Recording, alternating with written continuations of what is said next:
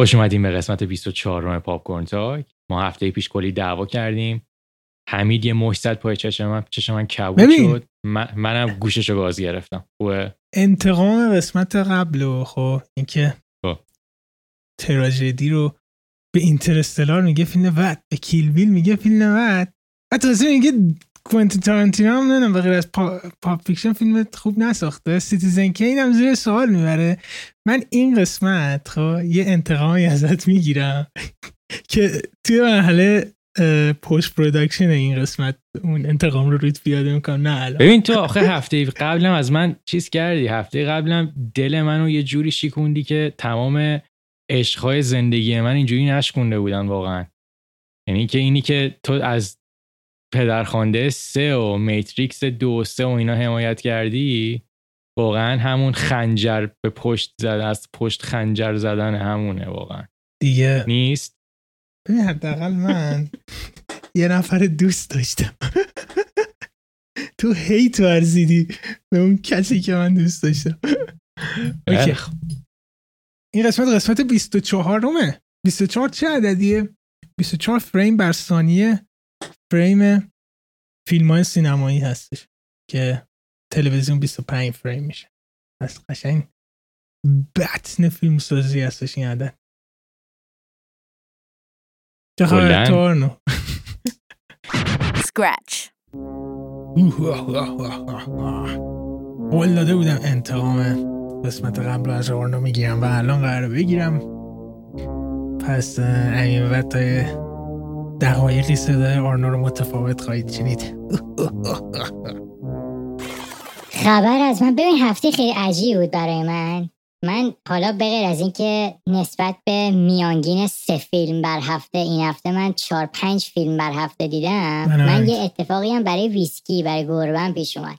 آقا حالا داستان خیلی طولانی نکنم. گربه من هر صبح عادتشه، حالا کرم داره یا کلن دوست داره، پنجانی و صبح منو بیدار میکنه. میاد اول قشنگ یه چند بار میپره این ور اون ور بیدار نشم، قشنگ صورتشو میاره دم گوش من، یه میار خیلی بلند میکنه که من بپرم. این آقا دو روز این اتفاق نیفتاد. من روز اول گفتم که خب مثل که خیلی چیزه، امروز روز مهربونی و قراره از من اذیت نکنه. بعد دیدم که نه، خیلی اشتها نداره و غذا نمیخوره و غذا براش میذارم که دوتا بو میکنه، پیف پیف میکنه میره اون برا. هیچی. روز دوم گفتم نه دیگه این نرمال نیست، بردمش پیش دامپزشک و فهمیدم که تب داره. حالا مراقبت های گربه موقعی که تب داره یه خورده عجیب غریبن. خیلی سخت نبود ولی حالا خبر خوب اینه که امروز با قوای کامل صبح اومد و چنان روم بالا پایین میپرید صبح که تلافی این دو روز رو در آورد. کرونا نگرفته؟ نه چون چی میگن موقعی که کرونا مسکه بگیرن انقدر که شدیده خیلی فرق میکنه با تب معمولی، تب مثلا به قول انگلیسی مایلد فیور. حالا که این خیلی چیز نبوده، خیلی شدید نبوده. مواظب باش بسه. بعد از اون برم چیز هست، گربه من از خونه بیرون نمیره چون اگه بیرون میرفت خیلی مریضی های دیگه احتمال داشت که بگیره. خب از خوبی که الان اوکیش. من دیدمشون پشتم داشت موقعی که داشتی دربارش حرف می‌زدی اومد گوش داد. چه خبره رفت. احتمالاً اسمش رو شنید یه سر اومد ببینه قضا مزا قرارش بدن. آقا بریم سراغ خبر خوندنامون و بعد بریم سراغ فیلمایی که این هفته دیدیم و بازی این هفتهمون به مناسبت دو تا موضوع بهترین فیلم‌های بهترین گنگسترهایی که تو فیلم‌ها دیدیم هست. یعنی گنگسترهای مورد علاقه ما. حالا علتش هم اینه که حالا مثلا این هفته فیلم کاپون رو دیدیم و اسکارفیس جدیدم تایید شدش فیلمش که گفتیم زمان خوبیه بیایم ببینیم گنگسترهای مورد علاقه ما کیا هستن و صبر نرم ببینم سه نفر تو کیه. اوکی بریم سراغ خبر.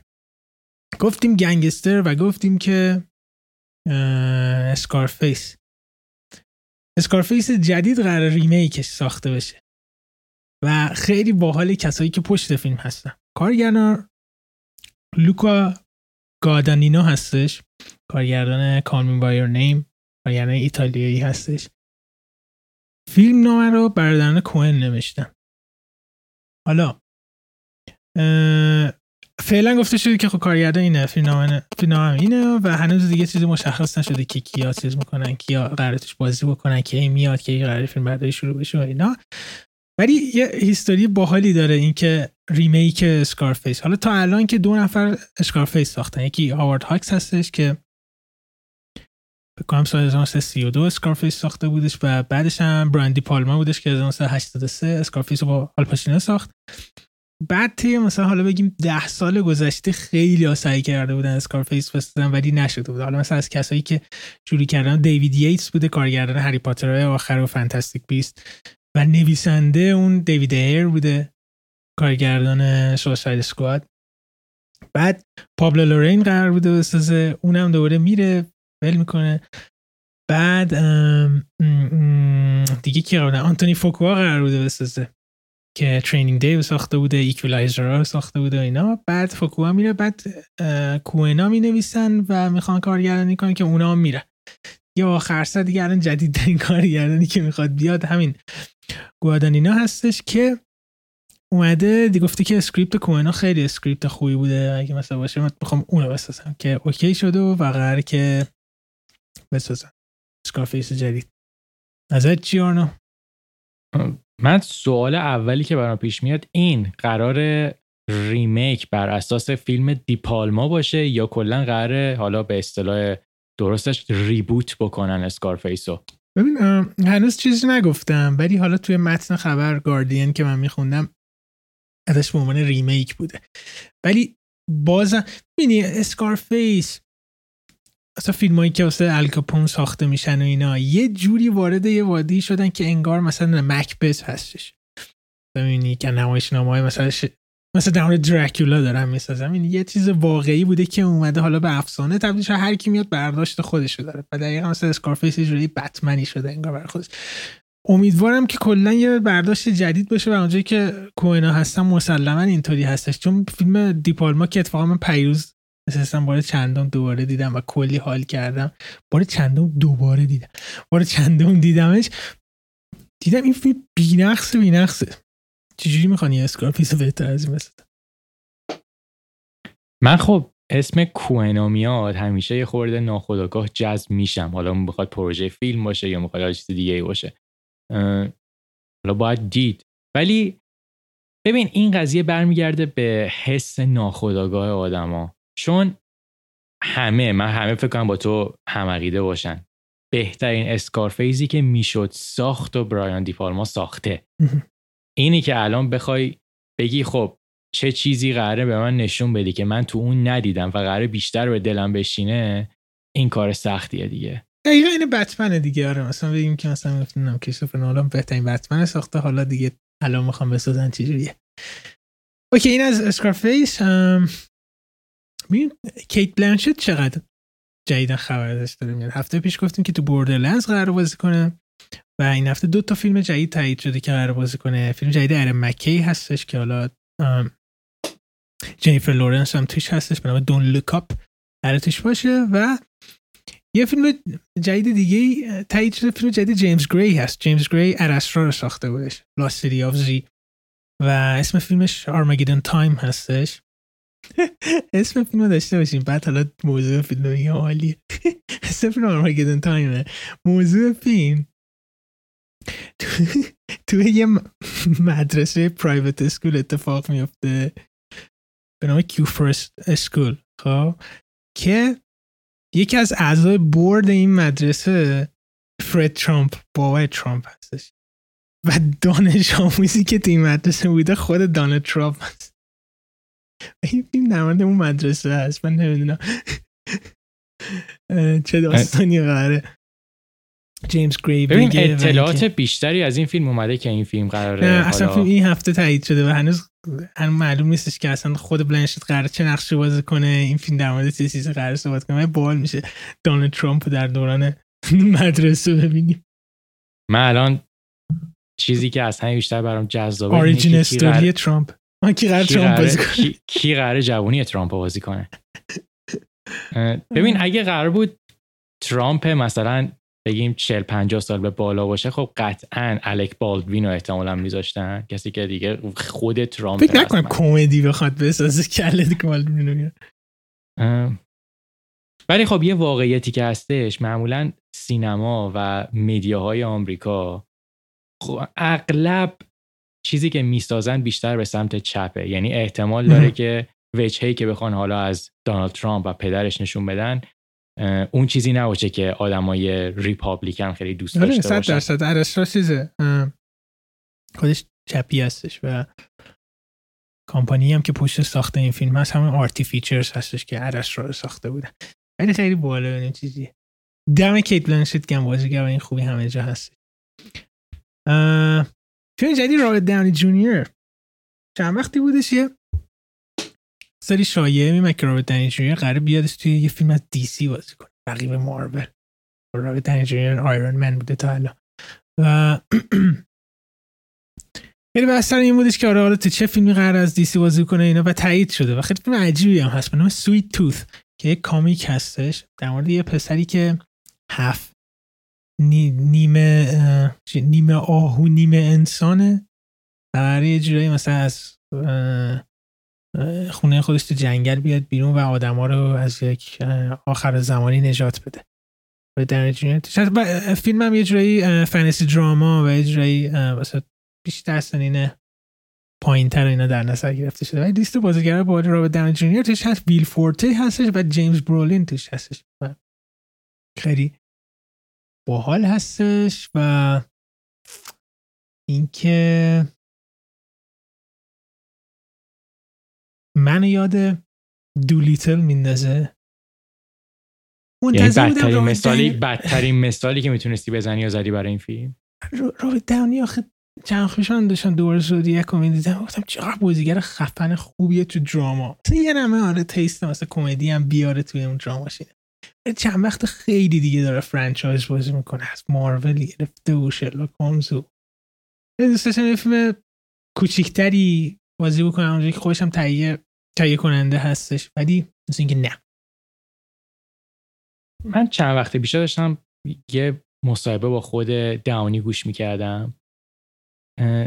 اون چیزی که من برداشت کردم از نحوه صحبت کردن، مطمئن نیستم تو جو روگن بود یا توی پادکست دیگه بود، ولی کلن رفتار داونی و نگاهش به سینما بعد از کلن این ده سالی که آیرن من بوده خیلی تغییر کرده و این طبیعیه به نظر من. تو موقعی که شاید بزرگترین پرسودآورترین فرانچایزی که میشه ساخت تو ستاره اصلی اون فیلم باشی و حالا من نمیدونم چقدر داونی سهم گرفته از سود این فیلم، ناخودآگاه آدم شاید یه خورده بی‌حس بشه نسبت به اینکه خودش رو دوباره بخواد به چالش بکشه. حالا قراره بیاد مثلا یه نقش سختی مثل نقش توی زودیاکش بازی بکنه. من نمیدونم، من من خودم همیشه بازیایی که داونی دیدم، حالا بازیایی که چه خیلی جدی بوده چه یه خورده طنز دوش داشته، مثل کیس کیس بنگ بنگ، مثلا من اینا رولایی بودن که حال می‌کردم با کلا نقش داونی توش. یه جورایی همیشه و... خودشه. آره دقیقاً. تو تو می‌بینی تو داونی که مثلا بخواد دوباره یه رول خیلی یعنی که صد درصد جدی بازی بکنه یا نمی‌بینی؟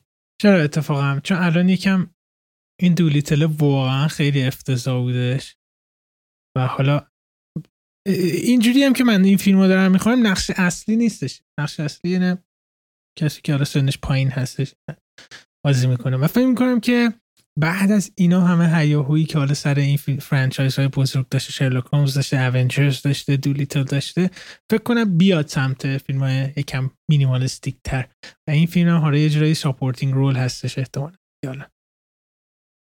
امیدواریم برگرد. بریم خبر بعدی از دنی بویل، یکی از کارگردانان مورد علاقه من که فیلم جدیدش تایید شدهش به نام متوسلا.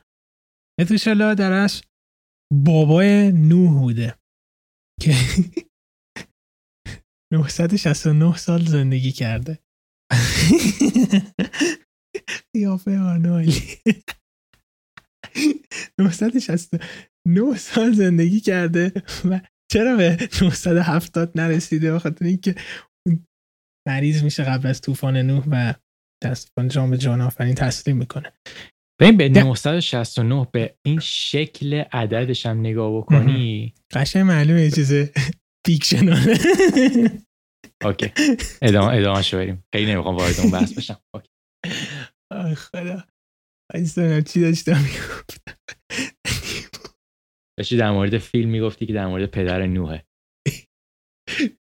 حمید الان داره میخنده که نمیتونه حرف بزنه. حالا دنی بویل کارگردانه دنی بویل سلام داگ میلیونر رو صد و بیست و هفت hours رو کارگردانی کرده و فیلم نامه نویسه.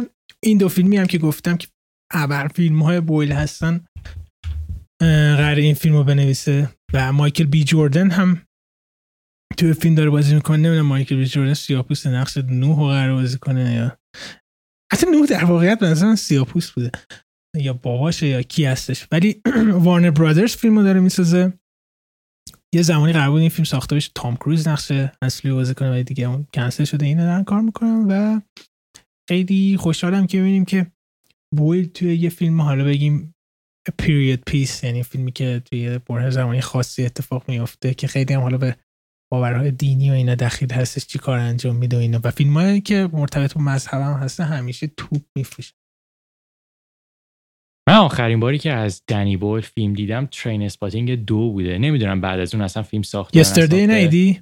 نه نیدم. یستردی سال پیش اومد که نظر من ضعیف‌ترین فیلم بویل بودش. بهت گفته بودم فکر کنم سوژه‌ش که یه نفر هستش با اتوبوس تصادف میکنه، بعد به هوش میاد میبینه که هیچ کسی توی دنیا بیتلز نمیشناسه و بیتلز وجود نداشته، ولی این تمام آهنگای بیتلز رو بلده. اونجایی که گیتاریست هم بوده شروع میکنه زدن اینا به شهرت بیتلز میرسه تنهای اینا. و این فیلم فیلم خیلی چرتی بود ولی بیست و شش میلیون باجتش بود، صد و پنجاه و سه میلیون فروخته بودش. مرگی نره بویل. ببین یه واقعیتی که دیده بودید، یه واقعیتی که هستش در مورد خود حضور دنی بویله. ببین دنی بویل مثل به نظر من مثل فینچر، مثل گای ریچی، از اون دسته کارگردانایی که امضای خودش رو داره تو کار. یعنی که من یه, یه کاری مثلا هر کسی، شاید تو هم اینجوری باشی، یه تیکه صحنه فیلمی از کارهای دنی بویل ببینی ناخودآگاه میتونی حس بزنی که دنی بویل پشت این فیلمه. آره. فیلم حالا به خاطر همیشه انگار روی فست فوروارد داره میره. دقیقاً به خاطر تنش خیلی زیادشونه، به خاطر پیس و کلاً ریتم فیلم که خیلی تنده است. من برخلاف خیلی‌ها اسلام داگ میلیونر به نظر من بهترین فیلمش نیست. یعنی من خودم ترین اسپاتینگ که یک و دو رو بیشتر دوست دارم. من صد و بیست و هفت ساعت هم مثلا فیلم خیلی باحالیه. ولی کلا حال میکنم. یعنی آدمایی مثل دنی بویل لازمه که توی اینداستری باشن، کسایی که میان حالا اگه کاراشون هم یه خورده شبیه بقیه است باز یه خورده امضای خودشون هم دارن، از کسی خیلی تقلید نمیکنن. تو, تو کار مورد علاقه چی از دنی بویل؟ دنی بویل خیلی جالبه. اولین فیلم شالو گریو، من خیلی اون فیلمو دوست دارم. من نکته جالب این است که دنی بویل میگفتش که بابام به من گفته بود که و خودش هم میگفت، منم به این قضیه اعتقاد دارم که میگفتش که بهترین فیلمی که کارگردان میسازه همیشه اولین فیلمشه. حالا دلیلش و اینا حالا زیاد نگفته. بعد شالا گریپ اولین فیلمش و به نظر من یه جورایی میشه گفت بهترین فیلمشه، ولی وقتی کریر این آدمو نام میکنین ترین اسپاتینگ با اون تأثیری که این فیلم داشته به کالت تبدیل شده واقعا. صد و بیست و هفت hours من خیلی دیدمش، دوستم اسلام داگ میلیونر هم عالیه و همونجوری که گفتی دقیقا امضای دنی بویل، این فست پیس بودنش، این انرژتیک بودنش فوق العاده است. من همیشه آدم دوست داره که حتی این یستردی هم که میگم فیلم ضعیفی بودش نسبتا این امضا رو داشته. جالب این از دنی بویل. بریم سراغ آخرین خبر که یه جورایی یک سلبریشنی، چی بهش میگن، چی سلبریشن چی بگیم، یک میگن پنج این چی میگن این سخت شد باید ترجمه بکنم. با خودمونی بخوایم حرف بزنیم مد مکس پنج ساله شد و همه دارن جشن میگیرن این قضیه رو به هر نحوی که میتونن. yes. آره و کلی هم خبر و کلی اطلاعات جدید اومده ازش، از مد مکس بعدی و اینا. اول خبره رو میخونیم بعد میریم حالا صحبت بالی از پشت صحنه‌اش میکنیم که جورج میلر به مناسبت پنج سالگی مد مکس فیوری رود که به نظر من بهترین فیلم اکشنی است که در تاریخ بشریت ساخته شده، اومده گفته که اوکی آره پریکوئلش رو دارم میسازم، یعنی یه فیلمی که قبل از فیوری رو در اتفاق میفته و فیلم کاملا تمرکز رو روی شخصیت فیوریوسا که شارلیز ترون بازی کرده بودش و گفته که توی بیست سالگی اون کاراکتر اتفاق میفته، شارلیز ترون نقش فیوریوسا رو بازی نمیکنه، میگفتش که سنش بالاه و به نظر من تکنولوژی به اندازه‌ای پیشرفت نکرده که بخوایم مثلا سنش رو توی پست بیاریم پایین، با وجود اینکه آیریشمن این کارو انجام داده ولی میلر نظر متفاوتی داره. میگفتش که یه نکته جالبی هم توی صحبتاش گفته بودی که یه کمپانی یه بازیساز خاصی روی ژاپن توی ژاپن هستش که داره این کار انجام میده، حالا مثلا به جای خوبی هم رسیده. من فکر می‌کنم چون رفیق کوجیما هم هستش ایدو کوجیما رو داره میگه نکنه بازی بعدی ایدو کوجیما احتمالاً برداره یه کاراکتر بعد سنش بیاره پایین معلوم نیست. نیست گفته که آره اینجوریه و گفته که قرار بودش که سه هزار years of longing که فیلم جدیدش هستش و فیلم برداری کنی که خورد به کرونا، بعد گفتی که ما کرونا تموم شه اونو فیلمو شروع بکنیم تموم کنیم، سریع بعدش میرم سراغ مدمکس جدید. فیلم بردار مدمکس بعد از فیوری رود کلا فیلم برداری گذاشت کنار، انقدر زج کشیده بود و ریتایر شده بود و وقتی که ریتایر شده به جورج میلر میگه که هر وقت که تو فیلم بخوای بسازی به من زنگ بزنی من چیزه من برمیگردم من ریتایرمنتم. و میگفتش که جورج میلر زنگ زد گفتش که مدمکس جدید می‌خوایم بسازیم و اینا ایده ها رو گفت و اینا، این چه فیلم فوق‌العاده‌ای است و فقط برگرده و بسازن کارا و خیلی خیلی خیلی هیجان انگیز هست. این خبر بحث مدمکس ما می‌کنیم قبلا که چند قسمت پیش هم نمیاد کدوم قسمت بود ولی صحبت کردیم کلاً گفتیم که چقدر دوست داریم این فیلم‌ها و چقدر تاثیرگذار بود توی ژانر اکشن. من رفتم سال اومدنش رو دوباره چک کردم، مد مکس سال دو هزار و پانزده اومده. از نظر من آخرین باری که یک فیلم اکشن ژانر یعنی که ژانرش رو تونست تکون بده، تونست به سمت جلو هول بده، همین مد مکس بود. یعنی ژانر اکشن بعد از سال دو هزار و پانزده من احساس نمی‌کنم خیلی پیشرفتی کرده باشه. یعنی مد مکس آخرین چیزی بود که تونست هول بده. جان ویک هم خیلی فیلم اکشن خوبیه ولی جان ویک یک سال دو هزار و چهارده اومده بود، دو هزار و پانزده آخریش که همین مدمکسه. مدمکس چند تا کلن ویژگی داره که خاصش میکنه، شاید اولیش یعنی همه بخوان برن سراغ کلن فضای پست اپوکالیپسش و کلن پروداکشن دیزاینش و کارگردانی جورج میلر، ولی از نظر من چیزی که باعث شد این مدمکس فیوری رود اینقدر مدمکس متفاوتی بشه نحوه شخصیت پردازی های این فیلمه. من احساس میکنم اینی که چی میگن حضور مکسو از این که همیشه چراغ اسپاتلایت روی مکس باشه اینو تقسیم بر دو کردن و نصفش گذاشتن روی دوش فیوریوسا و نصفش حالا روی دوش مکس، این تأثیرش فقط تو داستان نبود، تو همه چی بود. و حالا هنر جورج میلر توی فیلم برداری، اون پروداکشن دیزاین عجیب غریبشون، تدوین وحشتناک اون فیلم، چند نمیدونم چهارصد ساعت تدوین داشتش اون فیلم، نمیدونم چهارصد پانصد ساعت بوده. من فکر کنم همه اینا دست به دست دادن که مدمکس بشه این چیزی که الان شده. من خودم کسی اون بگو بگو من حرف دارم باشم. ببین دقیقاً این چیزایی که میگی هستش و یه فیلمی هستش که خیلی خیلی خیلی سخت بوده ساختش، چون به مناسبت حالا پنج سالگی شروع کردم بازیگرا صحبت کردن اینکه چه داستانی پشت پرده بوده. حالا من چند تاشونو میگم باور نکردنی. مثلا شارلیز ترون، تام هاردی و کلا تمام بازیگرا بر این عقیده بوده که یک فیلم آشغال دارن میسازن و پشت صحنه فیلم پر تنش بوده، جوری که شارلیز ترون میگفتش که این بازیگر زنی که حالا مری مادرزا بودن توی مدمکس اومدن پیشش میگفتن ما واقعا داریم میترسیم، چیکار داریم میکنیم، اصلا وسط بیابون هستیم، هیچی اصلا منو هیچ چیزی نمیدونیم چیکار داریم میکنیم، چیزی سر در نمیاد. و خود شارلیز ترون میگه منم خودم مثلا کلی استرس داشتم، میگه بعضی وقتا که فیلمی دارید میسازید میدونید فیلم بدی دارید میسازید و این فیلم اون حسو بهم میداد، به جز یه موردی که منم این موردو به همه میگفتم، گفتم ببینید همه چیز آره داره نشون میده که هیچی خوب جلو نمیره ولی بدونید که دست جورج میلر هست تمام اینا. من واقعا به جورج میلر چیز ایمان دارم و اینا باید مثلا حس بهتری داشتن. اینا جوری که زوی کراویتس میگفتش که یه بار تام هاردی هم خیلی مشکل داشته با جورج میلر و اون هم میگفته که یه فیلم آشغال داریم میسازیم معلوم نیست چی هستش. اینا جوری که یه بار میگفتش که عصبانی میشه و شروع میکنه داد داد بیداد کردن سر جورج میلر که چه غلطی داریم میکنیم اینجا، اصلا هیچی معلوم نیست و اینو. بعد میگه اصلا یه صحنه خیلی عجیبی شده و پشت صحنه که معلوم نبود چه اتفاقی میفته. من گفت ولی وقتی که فیلمو دیدیم هممون اصلا شوکه شدیم که چه چیزی در اومده بوده. و یه نکته‌ای که بودش توی حرفشون بود این که میگفتن که خیلی خیلی محدود بودیم ما توی فیلم. گفت حتی موومنت بدنمون، سرعتمون، همه اینا رو میلر میگفت باید اینجوری باشه اونجوری باشه. اینا میگفت خیلی آزادی عمل از ما گرفته بود و این برمیگرده به این کاملا مشخص بودن مدمکس قبلش. اونجوری که حالا پشت صحنه‌های این فیلمو برید واقعا سردرد میگیرید. انقدر پیچیده است که یک اتاق خیلی بزرگ بود، تمام فیلمو نقاشی کرده بودن، یعنی فریم بای فریم ثانیه به ثانیه نقاشی شده بوده.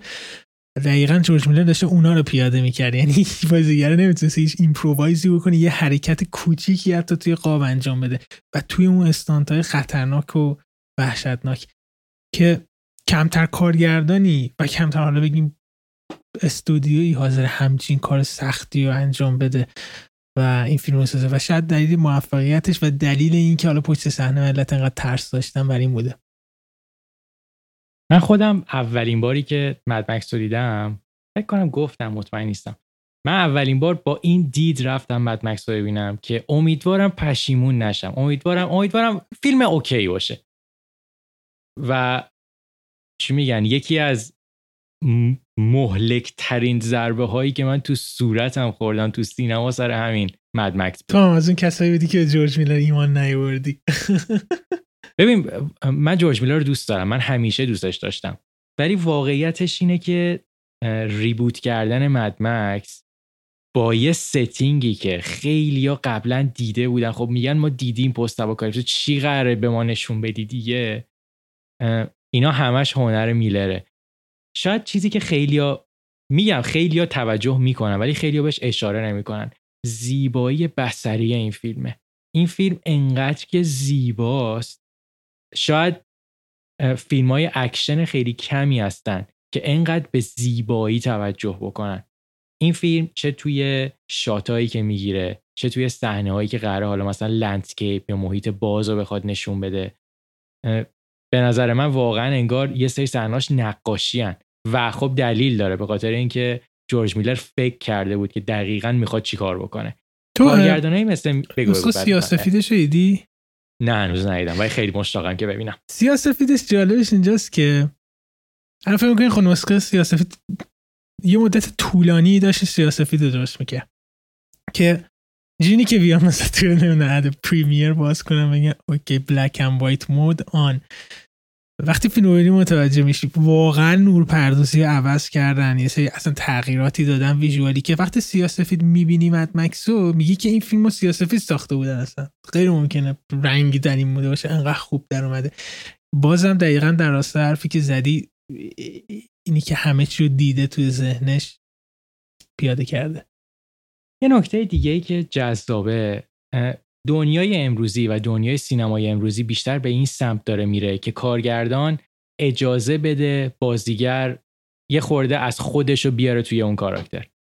یه نمونه خیلی جدید و دم دستیش کاریه که تاد فیلیپس با هواکین فینیکس کرد. هواکین فینیکس دستش باز بود، هر کاری دلش میخواد بکنه و بعداً تاد فیلیپس بیاد نگاه بکنه که کدوم بیشتر به اون صحنه میخوره. ولی میلر اینجوری کار نمیکنه. میلر گفتش که دقیقاً چیزی که من ازت میخوام باید پیاده بکنی. اینی که کدوم روش درسته، شاید هر دو روش جواب میدن، ولی دقیقاً ولی میلر جزء اون کار، شاید معدود کارگرداناییه که هنوز میگه همون چیزی رو برام پیاده بکن که من ازت میخوام. چون واقعاً اکشنایی که میلر میسازه انقدر، میگم این پشت صحنه رو واقعاً برید فیوری رو ببینین. مثلا میگم این مسئولین حالا پروداکشنی که این فیلمو ساختن که مثلا هر کشوری حالا مسئولین یک کشور بودن و زیبایی میتونستن کشور ران کنن، اینقدر پیچیدگی وجود داشت. و اصلا کسایی که و جالب میشه وی اف ایکس اصلا توی این فیلم نیست، هر چیزی میبینید واقعیه، غیر ممکنه غیر ممکنه مد مکس فیوری یاد اصلا دیوانه کننده است. چی جوری میخواد ادامه بده واقعا عجیبه. بازم میگیم اطمینان داشته باشید به جورج میلر. اوکی. جورج میلر اینم پنج سالگیه. من که من که خیلی من که خیلی مشتاقم ببینم چی میشه و میگن مولا درزه واقعا فیلم، حداقل از نگاه من مولا درز اون فیلم نمیره تو هیچ هیچ جنبهش. بریم سراغ فیلمایی که این هفته دیدیم. فیلم اولو بازیگر نقش اصلیش بازیگر نقش اصلی همین مد مکس فیوری رود بود، تام هاردی. فیلم کاپون بودش. یه نکته قبل این که حالا شما ذکر کنی من بگم، آقا دو سه قسمت پیش تریلر این فیلمو من چی گفتن؟ گفتن این فیلم چرتی در میاد. حالا بهت میگم چرا. بریم یه توضیح بده در مورد کاپون که همین این هفته اومدش. کاپون که حالا اسم قبلیش فانزو بوده، حالا به خاطر ریلیز فیلم تبدیلش کردن به کاپون. نویسنده و کارگردانش جاش ترنک و ژانر فیلمم ژانر بیوگرافی دراماه. داستان فیلم اومده یه جنبه ای از آل کاپونو به تصویر کشیده که معمولا خیلی ها نمیدونن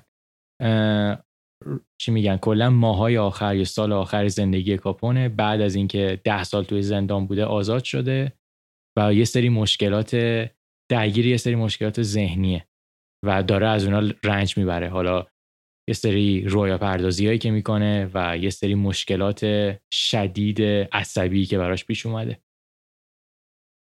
این این داستان فیلمه، یعنی که ما قراره با اتفاقات پایانی آل کاپون بیشتر آشنا بشیم.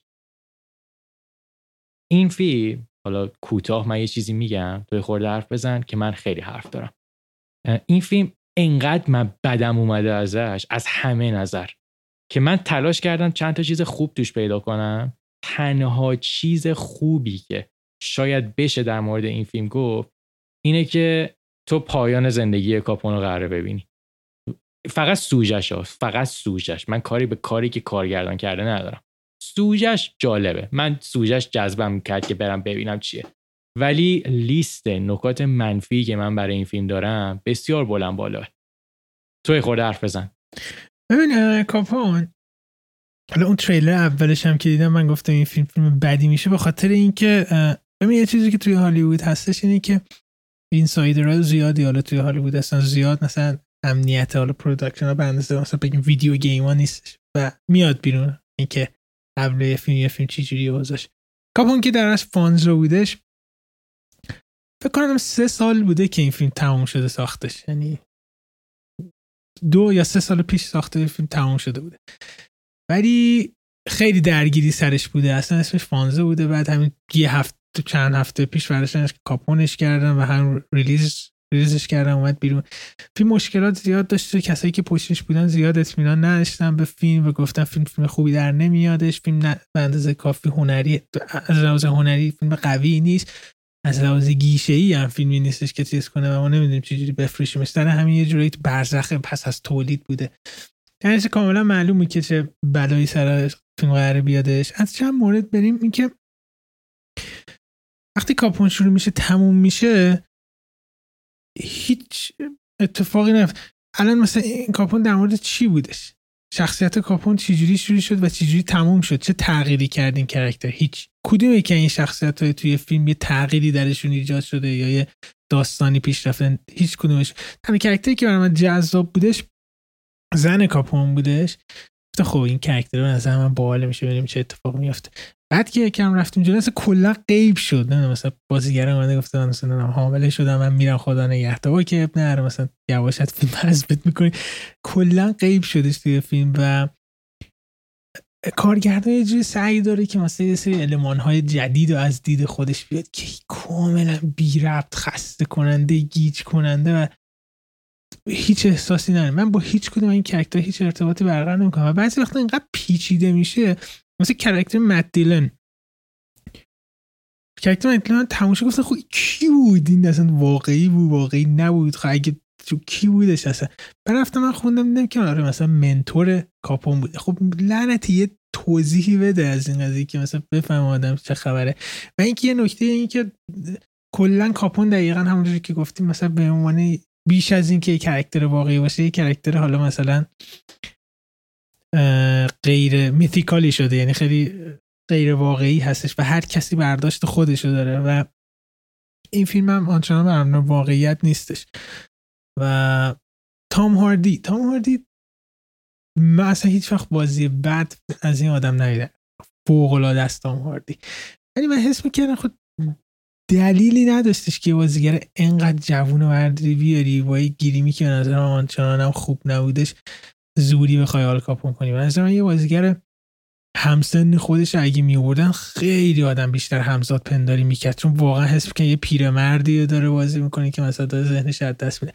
ولی وقتی من میبینم میگم تام هاردی این فوق‌العاده آدم توپ جوون سر حال داره اینو بازی میکنه، بیشتر من اصلا من کامیکال شده و متاسفانه تام هاردی به نظر من دیگه خیلی دیگه اوور اکتینگ انجام داده بود، یعنی خیلی غیر واقعی شده بود کاپون. منم واقعا هیچ چیزم هیچ چیزم مثبت این فیلم ندیدم. وقتی تموم شد حس کردم یک ساعت و چهل دقیقه از عمرم رفته. ببین تو با تام هاردی تموم کردی، من حالا حرفامو با تام هاردی شروع بکنم. توی اینکه تام هاردی بازیگر قابلیه اصلا شکی نیست، بازیگر خیلی خوبیه و میتونه از نقش از پس نقشای مختلف خوب بر بیاد، ولی واقعا یک تنه نمیشه یه فیلمی رو یه فیلم خوبی کرد. یعنی که تو هر تو دنیل دی لوئیس هم داشته باشی، ولی اگه فیلم ذات داستانش، کاراکتراش، تدوینش، کارگردانیش همه اینا بد باشن، دنیل دی لوئیس هم یه بازیگر خیلی معمولی رو به بد دیده میشه توی اون فیلم. این کارگردان این فیلم جاش ترنک، ببین خیلی دلش میخواستش که حالا نگاه هنری رو وارد این قضیه بکنه، حالا یه سری ایده های آرتیستیک بیاره توش، سر پیچیده کردنش، سر تدوینای خورده عجیب غریبش، ولی به نظر من همه اینا بدتر صدمه زده به این فیلم. آخه چه دلیلی داره چیزی که لازم نیست پیچیده بشه رو پیچیده جلوه بدی؟ اصلا اصلا اصلا هیچ نیازی با اون کار نیست. این یک.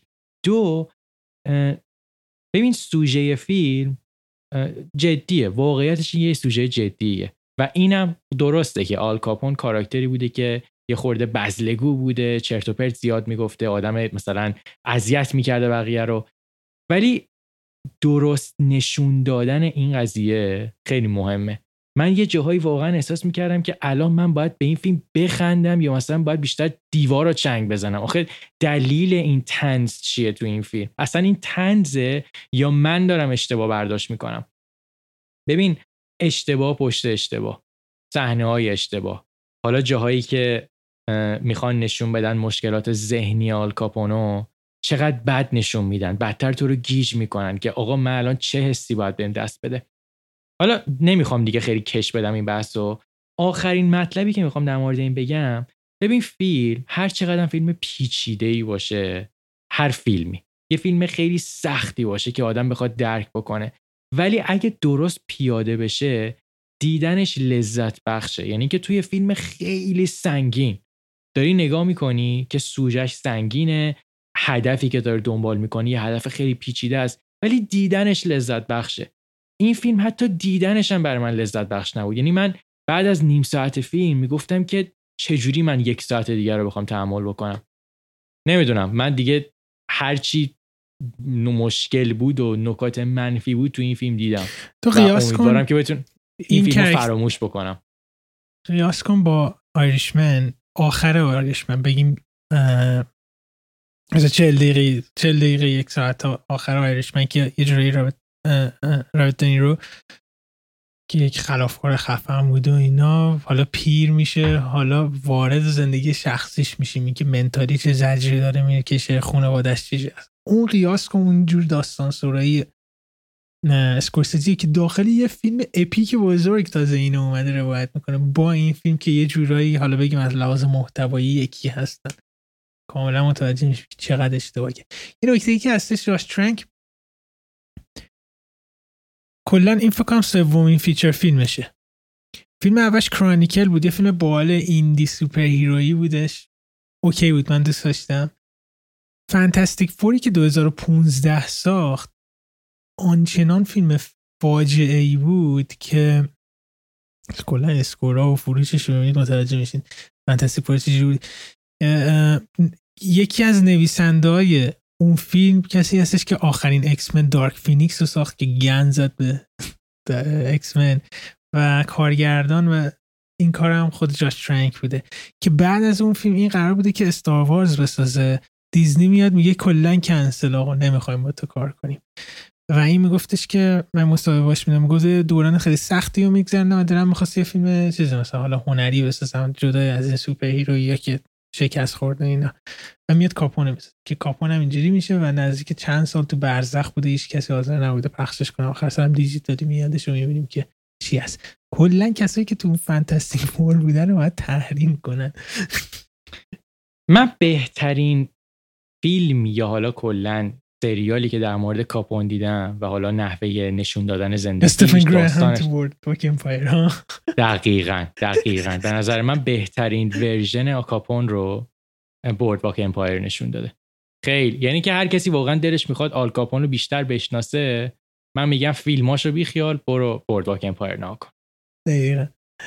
اوکی ام اینا از رد شدن ما با تریلی از فیلم کاپون. یه فیلمی که تو دیدی من ندیدم چی ترانزیت؟ ترانزیت آره ترانزیت رو بگو چه خبره. ترانزیت یه فیلمی که مال دو هزار و هجده بود ولی جدیداً ریلیز شده. یه فیلم یه فیلمیه که کارگردان و نویسندهش شخصی به نام کریستیان پتزولد که یه کارگردان آلمانیه و این فیلم یه اداپتیشنیه از یه رمان که اون رمانو آنا سگرز نوشته. مطمئن نیستم که اسم رمان دقیقاً همین ترانزیت باشه یا نه ولی برگرفته از اونه. ژانر این فیلم درامه. داستان فیلم در مورد چیه؟ داستان فیلم در مورد یه فرانسه‌ایه که حالا اشغال شده، ما نمیدونیم دقیقاً توسط کیا. دنیاش انگار یه میکسی از دنیای آلمانیا نیست نه توی فیلم توی فرانسه است. نه نه نه یعنی آلمانیا اشغال نکرده فرانسه رو. ببین در مورد جنگ جهانی نیست، جنگ جهانی نیستش فیلم. نه این کلن چیزی که ایده یونیک فیلم اینه که تو گهگداری هی شک میکنی این فیلم مدرنه یا قدیمیه ولی خب یه سری اتفاق توش میفته که مثلا تو هی میگی که نه فیلم جدیده، بعد یه موقع تیکه های دیگه میفته که نه فیلم قدیمیه. کلن فیلم خیلی دلش میخواستش که با ایده های مینیمال و هنری که داره من بیننده رو توی شرایطی قرار بده که من کلن زمان رو از این فیلم کنار بگذارم. یعنی مثلا فرض کن فیلم یه سری لوکیشن های توی کافه‌ای داره که دقیقاً استایلش، نحوه مثلا اتمسفرش خوراک دهه چهل پنجاه همون فرانسه است ولی یهو مثلا یه ماشین از اون پشت رد میشه، ماشین مدرن که تو مثلا میگی که این سال دو هزار و بیست یا مثلا دو هزار و هجده. کلاً این این قضیه خیلی عقب جلو میشه. داشتم داستان فیلم میگفتم. داستان فیلم در مورد یه مردیه که میخواد از این شرایط فرار بکنه و طی یه سری اتفاقاتی خودشو جای یه نویسنده یا یه شاعری که داره توی اون دوران اوج میگیره جا میزنه و اتفاقاتیه که بعد از این براش میفته. ببین من هیچی در مورد این فیلم نمیدونستم. من واقعا کلا یه برگه سفید بودم موقعی که رفتم این فیلم رو ببینم. فیلم ایدهش جالبه خب ولی ناکن من آدمیم که تو هم همینجوری هستی. ما آدمایی هستیم که فیلم هنری نگاه میکنیم، یعنی واقعا نگاه نمیکنیم که برچسبی که رو فیلم خورده چه جور فیلمیه. ولی یه موقعی هستش که یه سری فیلم‌های هنری اگزاجریت میکنن توی نشون دادن ایده‌هاشون توی ریتم فیلم. یعنی فکر میکنن که ریتم فیلم هر چقدر کنتر بشه هنری تره. ببین این اشتباهه، این از نظر شخص من اشتباهه و هر چقدر میخوای ایده عجیب غریبی داشته باشی، هر چقدر میخوای مینیمال باشی ولی باید سعی بکنی که بازم من بیننده رو یه خورده راغب نگه داری تا آخر داستان. ببین داستان واقعا یه سری چیزای خیلی خوب داره. شخصیت‌های فیلم شخصیتایی یعنی که من جذاب بودم، من جذب شخصیت اصلی شده بودم، حالا اتفاقاتی که براش میفته. یه سری کاراکتر دارن که ساید کاراکترهای فیلمن که اونا باز باحالن، کمک میکنن. و چیزی که از نظر من بهترین ویژگی فیلم بود فیلم برداری فیلم. فیلم برداری فیلم خیلی قشنگه. یعنی اصلا یه سری صحنه‌ای خیلی زیبایی داره که آدم کیف میکنه.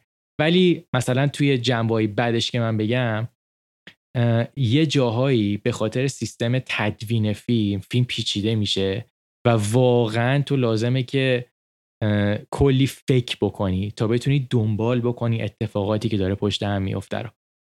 من نمیدونم، شاید خیلی‌ها لذت میبرن از این قضیه، ولی من آدمیم که موقعی که این چی میگن ریسمان فکر کردن من دیگه پاره بشه، من سخت بتونم موقع فیلم دیدن اینو دوباره جوشش بدم، به هم گره بزنم. این تارانتینو حرف جالبی میزنه، میگه که فیلم میتونه پیچیده پیچیده باشه تا زمانی که کارگردان دست منو بگیره و توی این پیچیدگی ببره و به حال بده، یعنی متوجه بشن این اینجور پیچیدگی جذابه. من واقعا دوستم، مثلا هفته پیش ویسلرز رو دیدیم، یه همچین حالتی داشت و این این, این, این, این هفتم امار رو دیدیم، بعدا صحبت میکنیم، تقریبا اینجوری بودش. ولی بعضی فیلم ها بیهوده پیچیدن، مثلا کاپون کاپون پیچیده نیست، کاپون شلخته است حالا. و البته خب اینم بگم که تارانتینو گفتش کسی که بهترین نحو این کار رو انجام میده کریستوفر نولان هست. دو نفر از کسایی که تو زیاد داشت حال نمی کنیم برای هم نمیشه باز کرد.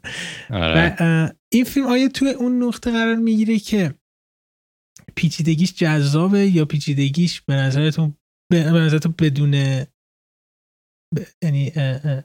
لازم نبوده؟ اه... نمیتونم با قاطعیت بگم لازم نبوده، چون معمولا همیشه لازم هست که تو یه مقداری پیچیدگی داشته باشی که من بیننده فکر بکنم موقع فیلم دیدن. این این واقعا ضروریه.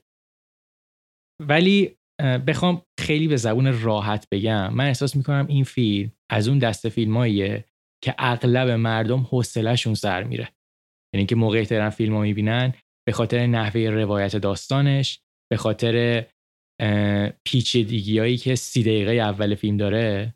شاید همون سی دقیقه اول فیلم کافی باشه که خیلی‌ها اصلا گم بشن تو این فیلم. من خودم این فیلمو به کسایی پیشنهاد میکنم که با دیدن فیلم‌های آروم هنری راحتن.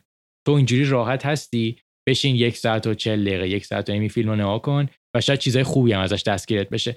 من مثلا موقعی که فیلم تموم شد، یعنی موقعی که تویست داستانی فیلم گرش دیگه باز شد و من فهمیدم که چه چی قراره بشه دیگه آخرش، راضی بودم. به نظرم داستانش خیلی یه چیزای نکات خیلی باحال توش داره، ولی این مسیری که رفتم از شروع تا پایان خیلی اون وسطا هی انگار ایست بازرسی بود، منو نگه می‌داشت، حالا دوباره اجازه میداد که من حرکت بکنم. این شاید این ایستای بازرسیش خیلی زیاد از حد بودن.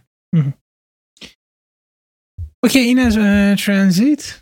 بریم سراغ فیلم کلاسیک این هفته اون که وقتی تموم شد به آرنا مسیج دادم، گفتم از یک ویسکی ناب بودش این فیلم. اشاره به علت نوشیدنی ویسکی نبه گربه آرنا. اون فیلم لو سامورای د سامورای هستش، فیلم فرانسوی سال هزار و نهصد و شصت و هفت. یه توضیح بده آرنا. این فیلم نویسنده و کارگردانش ژان پیر ملویله که ژانر فیلم نئو نوار کرایمه. حالا اگه بخوایم امروزی بگیم، مثلا فیلم یه درام کرایم میستریه که مال سال هزار و نهصد و شصت و هفت هم هستش. بازیگر اصلی این فیلم آلن دلونه، کراش مادر بزرگا و قوله کراش مادر و مادر بزرگا، اینجوری باید گفت بهتره. و شخصیتی که روبروش قرار میگیره ناتالی دلونه، همسر اون موقع آلن دلون، که اینا پنج سال با هم دیگه بودن و این انگار توی اون دوران پنج سالی که با هم بودن این فیلمو ساختن. داستان فیلم در مورد چیه؟ داستان فیلم در مورد یه ما هیتمنو چی ترجمه کرده بودیم فارسی؟ آدمکش؟ نه آدمکش، آدم آدمکش قراردادی. آدمکش قراردادی، آدمکش حرفه‌ای. یه آدمکش حرفه‌ایه به نام جف کاستلو که توی یکی از این مأموریتایی که میره آدم بسیار حرفه‌ایه، ولی یه کسی به عنوان شاهد اینو موقع انجام اون عملیات میبینه و این اتفاقات همه اتفاقات بعد از دیدن اون شاهد است. ببین من قبل از اینکه بخوام بریم سراغ فیلم، من دلم میخواد یه خورده در مورد تأثیر آلن دلون تو فرهنگ ایران من خورده حرف بزنم. شاید نسل امروزی نسل امروزی هم هنوز میدونه ولی تأثیرش رو شاید خیلی حس به اون صورت نکرده. موقعی که آلن دلون به ایرانیا معرفی شد، با صدای خسرو خسرو شاهی به ایرانیا معرفی شد که خسرو خسرو شاهی دقیقاً که که صدای خسرو شاهی واقعا یکی از کالت ترین اتفاقات سین... تاریخ سینمای ایرانه که اصلا میگن صدای طرف آلن دلونیه. این آخه بدبخت آلن دلون اصلا اونجوری نبودش صداش.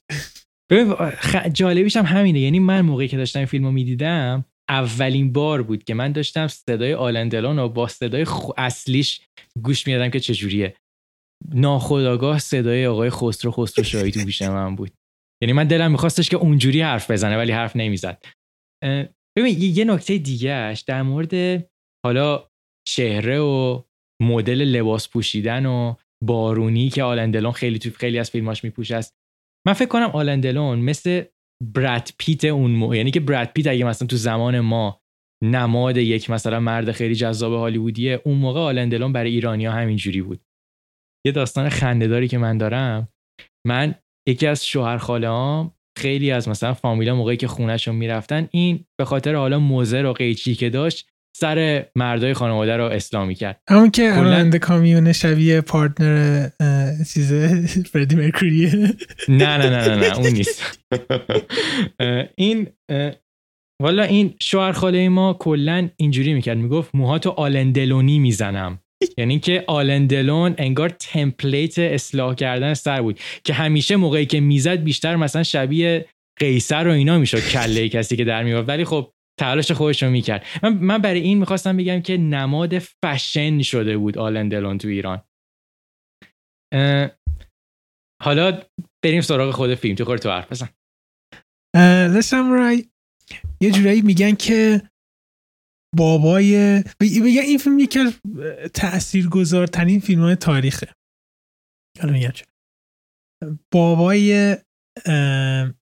یه حالت کول هیتمن مثلا کرکتر که حالا توی خیلی از فیلم‌های مختلف من یه جایی لیستید پیدا کرده بودم، بذار ببینم میتونم پیداش کنم دوباره بیارم که خیلی از ببین خیلی کارگردانی که از این فیلم الهام گرفتن و کاملا میتونید تشخیص بدین که چه فیلمایی این کارگردان: مارتین اسکورسیزی، تارانتینو، فرانسیس فورد کاپولا، جیم جیم جارموش، جان وو، دیوید فینچر، برتولوچی، مایکل مان، جورج لودنر و نیکولاس ویندینگ ریف، لوک بسن، جوئل کوهن، ایتان کوهن و کلی آدمای دیگه. یعنی هر وقت کرکتری مثلا این تاکسی درایور میبینید، این حتی بیگ لباسکی میبینید، این مثلا کرکتر نریتور فایت کلاب میبینید، یا آدم کولی هستش که در تنهایی خودش در خلوت خودش داره زندگی خودش میکنه، لذتش هم میبره، یک سری قوانین خاص خودش داره که همیشه اون قوانین رو دنبال میکنه و یک ریتم خیلی باحالی هستش که انگار ما همراه اون آدم هستیم. هر وقت اینو دیدید بدونید که الهام گرفته از سامورای هستش. این فیلم دقیقاً همینجوریه. شروع فیلم آلن دلون خوابیده روی تختش، یه پرنده‌ای همون کنار هوا، این مدت طولانی فقط داریم میبینیم این خوابیده، اون پرنده اونجا هستش و یه جورایی حالا مثلا شبیه فیلم‌های شروع فیلم‌های سرجیو لیونه است که مثلا با یک ساوند شروع میکنه، آروم هیپنوتایزت کردن و وارد این دنیا کردنش. این فیلم واقعا یه فیلم کلاشی هستش، یعنی اینکه ثانیه به ثانیه رو همراه بودن با آلن دلون لذت میبری. اصلا کرکتر و اینو مهم نیستش، توی این فضا، این ریتم، این فیلم برداری، این لباس ها، این جور صحبت کردن و فیلم خیلی دی... دیالوگ کم داره. فکر کنم نزدیک که مثلا به بیست دقیقه اول اصلا که صحبت نمیکنه، خیلی کم صحبت میشه و حتی بعضی وقت اصلا موزیک نداره، همه چی فقط صدای عادی هستش. یه داستان سرایی فوق العاده با تصویر هستش، یعنی فیلمی هستش که سال شصت و هفت ساخته شده، الان من میبینم میگم پرفکت، واقعا هیچ جوره بهتر از این نمیشه این داستان اینجوری گفتش. فیلم خیلی فوق العاده تمیزی است. یه نکته داستان باحالی در موردش بگم این که کارگردان فیلم قبل اینکه حالا فیلم ساخته شه فیلم نامه داشته، میاد پیش آلن دلون، میگه که میاد خونه آلن دلون، میگه که اوکی من یه فیلم نامه جدید نوشتم میخوام بازی بکنی اینا. بعد میپرسه میگه اسمش چیه؟ میگه اسمش سامورایی هستش. بعد میگه لحظه وایسو بیا، دست یارو میگیره میبردش تو اتاق خودش.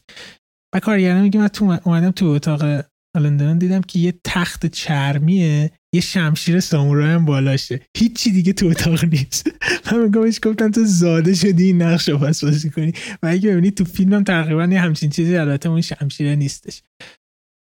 یه نکته یارنو، فکر میکنی چرا اسم فیلم سامورایی هستش در حالی که هیچ ربطی به سامورایی نداره و فکر کنم تو فیلم اصلا اشاره‌ای هم بهش نشه؟ نمیدونم دقیقا یادم نیست.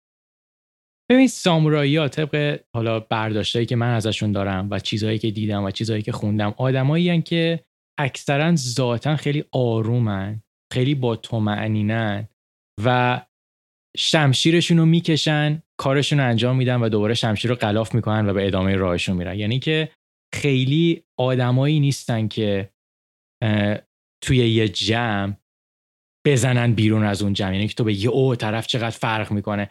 آدمایی هستن که معمولا خیلی آرومن، خیلی ساکنن، توی جمع گم میشن ولی خطرناکن، ولی پاش بیفته کاتاناشون رو میکشن بیرون. که دقیقاً کاراکتر این فیلم هست. به چیزی که من توی این فیلم خیلی دوست دارم و دوست داشتم موقعی که میدیدم و هنوز به نظر من تازه است، دنیاییه که خلق کرده دور کاراکتر آلن دلون که حالا تو فیلم اسمش جف کاستلوه.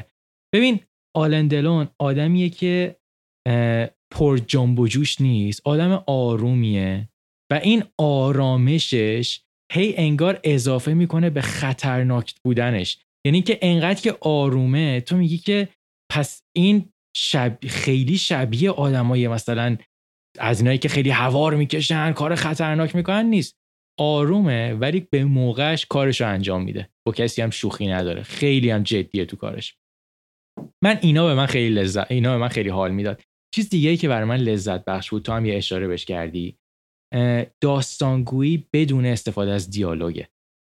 این کاریه که توی فیلم‌های امروزی اونقدر انجام نمیشه به خاطر اینکه همه نگرانن که مخاطب حوصله‌اش سر بره یا یه وقتی نکنه داستانا نفهمه، برای همین اونقدری اطمینان نمی‌کنن به مخاطب. من خودم حال می‌کردم، یعنی من واقعا یه جایی میگفتم که هیچ نیازی نیست من دیالوگ اینجا مثلا بشنوم، چون دارم میفهمم چه اتفاقی داره میفته و صحنه به صحنه‌شو میتونم دنبال بکنم. من نکات مثبتم خیلی زیاده برای این فیلم. من اگه بخوام یه نکته منفی از این فیلم بگم که واقعا نکته منفی نیست، فیلم فیلم فرانسویه و معمولا فیلم‌ها و کلا هنری که از فرانسه میان ذاتشون با یه هنر مثلا فرض کن انگلیسی یا آمریکایی فرق میکنه. شاید شاید خیلی‌ها با فیلم‌های فرانسوی خیلی راحت ارتباط برقرار نکنن به خاطر نحوه ریتمشون، به خاطر نحوه دیالوگایی که داره. ولی من خودم احساس میکنم این لسامورای یکی از فیلماییه که همه مردم دنیا میتونن ببینن و لذت ببرن به خاطر اینکه خیلی مرتبط به فرانسه و فرهنگ فرانسه نیست، بیشتر در مورد یه سری اتفاقه.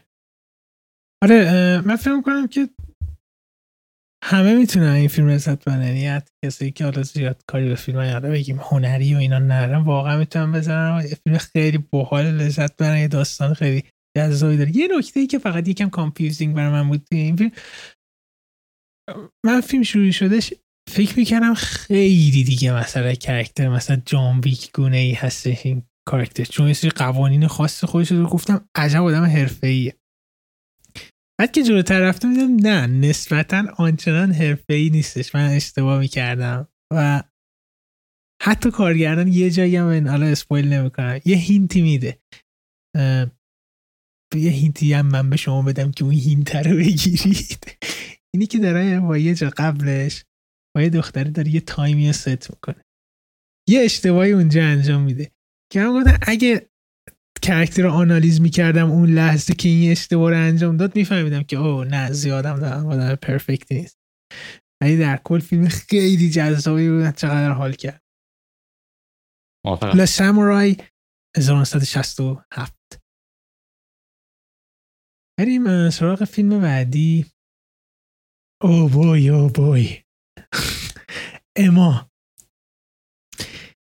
یعنی کلام نمیتونه بگه من چقدر از این فیلم خوشم اومدش. اما سال دو هزار و نوزده اومدش، کارگردان پابلو لارین هستش. یه توضیح بده خانم قبل از اینکه اصلا بگم. توضیح بدم ما اسم فیلم اما هستش، اما نیستش که آره. اه اه یعنی یه دونه ام داره با... چون یه دونه امای دیگه داریم فکر کنم اونم دو هزار اون فکر کنم دو هزار و بیست اون دابل امه، اشتباه نگیره. امایی که ما داریم صحبت میکنیم ای ام ای هستش دو هزار و نوزده پابلو لارین. اوکی.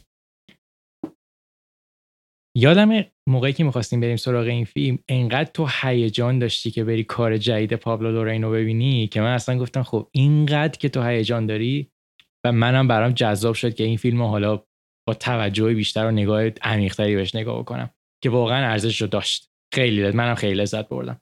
این فیلم یه فیلمیه که مال سینمای شیلیه، خب ژانر فیلم که ژانر فیلم درامه و بازیگرای اصلی فیلم ماریانا دیگورولامو و بازیگر معروفترش گایل گارسیا برناله. گایل گارسیا برنالی که ومپایر. تو خیلی از فیلم‌ها هستش و بازیگریه که فکر کنم شروع کارش با آلفونسو کوارون بود، بعد دیگه حالا مثلا با گونزالس ایناریتو هم فیلم بازی کرد، با چند تا فیلم بازیگر با چند تا کارگردان بزرگی دیگه هم فیلم بازی کردش. آ قبل از اینکه بریم سراغ فیلم، خود شیلی یه خورده در موردش حرف بزنیم. شیلی از نظر جغرافیایی یه کشور خیلی عجیبیه. شکل ظاهری شیلی یه کشور فوق‌العاده باریک و کشیده است که بیشتر مرزش با اقیانوس آرامه. یعنی از اگه اشتباه نکنم از سمت شمالش مثلا با بولیوی هم مرزه، سمت شرقش با آرژانتینه، ولی اکثر مرزی که داره با اقیانوس آرامه. و جالبیش اینه که هم مرزن با اقیانوس آرام ولی فیلماشون اصلا آرام نیست، بسیار کوبنده است، بسیار پرتنش و اذیت کنه. این, این موضوعش برمیگرده به چلی این که حالا شبیه به خیلی از کشورهای آمریکا جنوبی که همیشه درگیری سیاسی داشتن اینا، شیلی هم همینجوری بوده، هم بیشتر مواقع زیر نظام‌های دیکتاتوری و اینا بوده. و شیلی یکم خارج از این بحث خیلی واقعا درگیری سیاسی توش زیاد هستش، چه حالا لوکال چه حالا خارج از اون. یه کتابی هست به نام شاک داکترین، دکترین شوک، که خیلی میاد بررسی میکنه این تکنیک شاک داکترین توی سیاست اینا. و تکنیکی که آمریکا سر شیلی در آورده دیوانه کننده بودش که حالا راجعش بحث نمی‌کنی، ولی چی جوری فرهنگ آمریکا رو سعی می‌کنه آمریکا وارد شیلی بکنه بدون اینکه خود دولت شیلی متوجه بشه. خیلی داستان جالبیه. یه چیزی هستش که دقیقاً کشوری کاملا ناآروم هستش از لحاظ سیاسی و پابلو لارین هم همیشه همه فیلماش یه جورایی این موضوع رو بررسی می‌کنه، حالا چه از لحاظ سیاسی چه از لحاظ بگیم فرهنگی، که این بار توی اما به نظرم از لحاظ فرهنگی اصلا نه تنها شیلی بگم اینقدر ایدئولوژی عجیبی داره اما که کل فرهنگی حالا خانواده رو تو کل جهان زیر سوال میبره. و یه سری هم گفته بودیم که این درمانه فکر کنم مانوس داشتیم صحبت میکنیم، میگفتیم که هر وقت یه کشوری خیلی درو و داغون تر باشه به نظرم آرتیستای خفن تری از اونجا میان، چون همیشه ریاکشنی هستن به یه سری اتفاقات واقعی و حرفشون آنست تره. یعنی و حالا امام دقیقا اینجوری. خب ادامه بریم سراغ فیلم.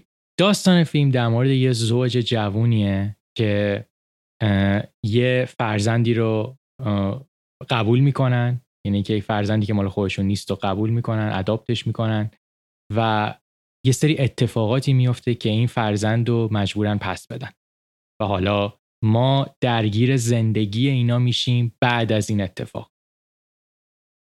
چه چیزایی یعنی یعنی ببین از لحاظ خاص بودن ایده به نظر من همین نشون میده که این یه فیلمیه که نمونهش رو کسی احتمالا خیلی ندیده یا اصلا ندیده. و همونجوری که تو به این نکته اشاره کردی من خیلی دوست دارم هنرمندایی رو، حالا کسایی که کارگردانن، کسایی که نقاشن، میوزیشنن، هر چیزی، بیان بی‌پروا حرفشون رو بزنن. آقا جون تو میخوای در مورد خانواده حرف بزنی. جرأت داشته باش، بیا چیزایی رو بگو، چیزایی رو به تصویر بکش که شاید نود و نه درصد کارگردانای دیگه جرأت این کارو ندارن یا دلشون نمیخواد این کارو بکنن. به نظر من پابلو لارین یکی از بی‌پرواترین کارگردانایی که من تا حالا تو زندگیم دیدم و این فیلم میتونه یه سندی باشه که اینو اثبات بکنه. نکات در مورد این قضیه حالا بریم چون مطرح کردی راجعش صحبت بکنیم. اینکه حالا هفته پیش گفتم که من بیشتر فیلم‌های پابلو لارین دیدم و حالا شروع کردم یه ماراتونی که همه فیلمایی که جا انداختم از اولم شروع کنم دوباره بیام بالا ببینم و اینا. که هفته پیش اولین فیلمش دیدم، این هفته حالا آخرین فیلمش دیدم. الان این دقیقاً چیزی که گفتی امضای اصلیش، این که اصلا بی‌پروا بی‌پروا صحبت میکنه و مخاطب بعضی جا واقعا سخت براش تحمل کردن این حرف و این نمایش. و خیلی جالبش اینجاست که همیشه بیشتر مواقع حالا یکی از مراتب میریم امضاهاشو میگیم، یکی امضای این آدم اینه که چیزی که متفاوتش میکنه نسبت به هالیوود، میگه یه تراژدی هست، یه اتفاق خفنی، یه اتفاق اصلا خیلی جالبی هستش که میفته. اگه به نظر من مثلا این فیلم توی هالیوود ساخته میشد، فیلمی من داستان قبل اینو میگفت، میگفتش که اوکی یه خانواده یه بچه‌ای رو اداپت میکنن، این بچه زیاد عادی رفتار نمیکنه و اینا، میومدن هی اینو میزدن، اصلا اتفاقات بعدی که حالا بدون اینکه اسپویل کنیم انجام میداده رو بررسی میکردن، یه درام پرتنشی در میوردن خیلی باحال. لارین میاد میگه که نه اوکی این اتفاقات افتاده ولی بی خیال، اونا اصلا نشون نمیدیم. اگه واقعا این تراژدی ها برای یه خانواده بیفته، بعدش این آدما چه اتفاقی براشون میفته و اینجاست که وارد شخصیت آدما میشه. چنین چیزی هم توی در مورد جکی هستش.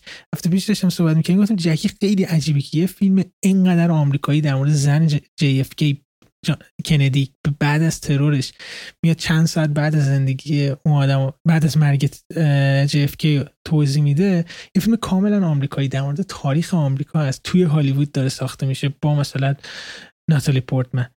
عجیبیه قضیه این که دادنش دست یه نفر که زمین تا آسمون فیلمسازیش با هالیوود فرق میکنه و جالبش اینجاست که بی‌پروا همون سبکش رو آورد توی هالیوود پیاده کرد. جی اف کی اصلا نشون نمیده که مثلا جان اف کندی مثلا ترور شد، قبلش اینا چه رابطه خوبی داشته باشن، بیاد الکی ایموشنالشون کنه، بگه نزدیکشون. میاد میگه اوکی همه اینا رو بذار کنار، اصلا بی خیال که کسی رئیس جمهور بود و اینا. الان یه زنی هستش که شوهرش مرده، چه اتفاقی الان براش میفته؟ اینجا هستش که این آدم متفاوت میکنه و امام دقیقا همینه. امام یه سوژه فوق‌العاده برای یه فیلم مثلا جذاب داره، اون میذاره کنار، میگه که اوکی بیایم بگیم بعدش برای این آدما درونشون چه اتفاقی میفته. که این موضوع هم تمام کردم. من چیزی که خیلی تحت تاثیر قرار گرفته بودم و حالا هرچی که بیشتر میگذشت بیشتر محتواشو درک میکردم، استفاده از المنت‌های زندگی، المنت‌هایی که توی کلا طبیعت وجود دارن، مثل آتیش، مثل آب.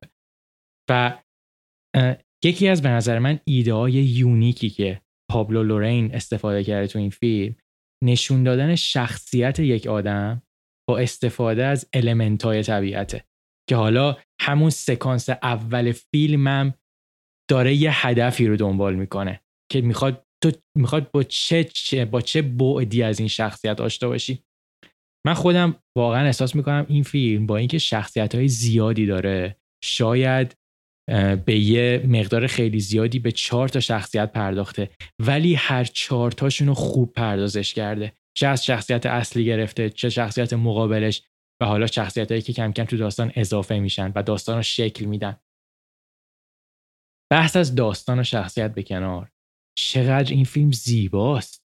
یعنی من واقعا محو زیبایی این فیلم شده بودم و کمکی که موسیقی میکنه به بهتر حس بهتر این فیلم. تو نظر در مورد موسیقی این فیلم چی بود؟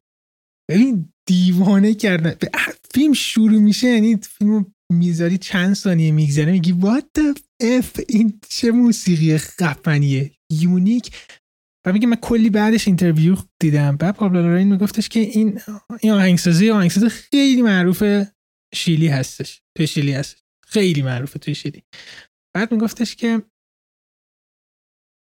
من اصلا همچین پرسپکتیوی از موسیقی نداشتم، زنگ زدم به این آدم گفتم که آقا چیزه مثلا افتخار میدیم این سازو کنم من رو اوکی کردم. بعد میگم آهنگایی که برای من فرستاد قبل از اینکه فیلم برداری شروع کنه انقدر خوب بودن که کلا فیلمو یه جورایی برد سمت میوزیکال بودن.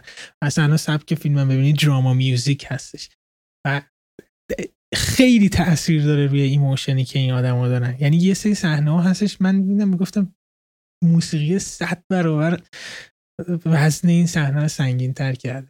دقیقاً هالیوودش. و این بصری که گفتید فیلم عجیبه. یعنی رنگایی که توش استفاده شده و این رنگا بیهوده نیست، این که مثلا قشنگ باشه همیشه یه دلیلی وجود داره. و اگه ویژوال ریتم فیلم رو نگاه کنیم چه زمانی یه سری رنگا زیاده، چه زمانی واقعی رنگا، یعنی رنگ مثلا فیکی وجود نداره، اینا تمام اینا حساب شده است. من خودم همیشه یعنی که کار هر هر دفعهمون همینه که نکات مثبت، نکات منفی. من نکته منفی که برای این فیلم میبینم، احساس میکنم که این فیلم شاید خیلیا واقعا تو زندگیشون فیلمی که از لحاظ روحی تحت روحی و حالا یه سری چیزای بصری تحت فشار بذارتشون رو به این صورت ندیدن و این فیلم یه سری صحنه‌ای داره که من احساس میکنم شاید خیلیا واقعا نتونن راحت راحت تحملش بکنن. تو موافقی با این قضیه؟ آره دقیقاً. کلا این, این تو همه فیلم‌های لارین هستش این قضیه. و یه نکته‌ای که هستش اینه که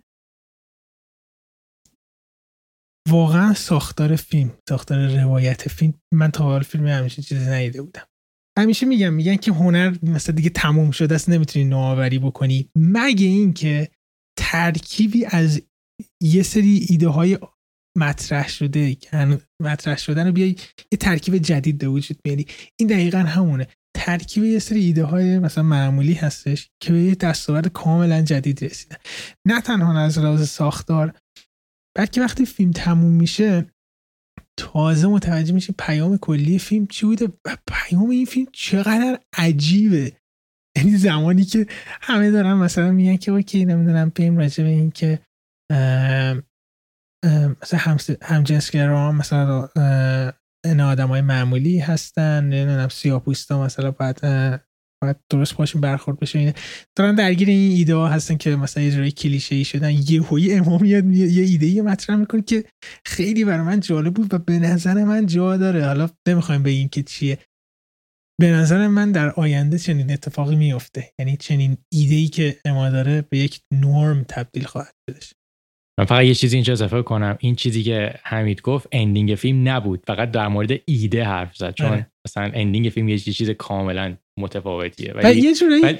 فیلم دقت کردی میستری هستش، یعنی اینکه یه جورایی شبیه به مثلا نمیدونم پاراسایت یه مستر پلانی وجود داره که وقتی فیلم داشت جوره میرفت من گفتم نکنه یه پلانی اینجا وجود داره و هی رفت جوره اوه اوه یه پلن خیلی بزرگی اینجا وجود داره و واقعا سورپرایز شدم.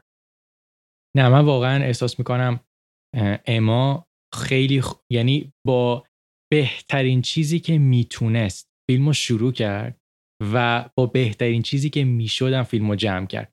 من احساس میکنم این سفری که این جرنی که ما تو اما طی میکنیم فراز و نشیبش یه جوری هن که توی اوج فیلم بسته میشه.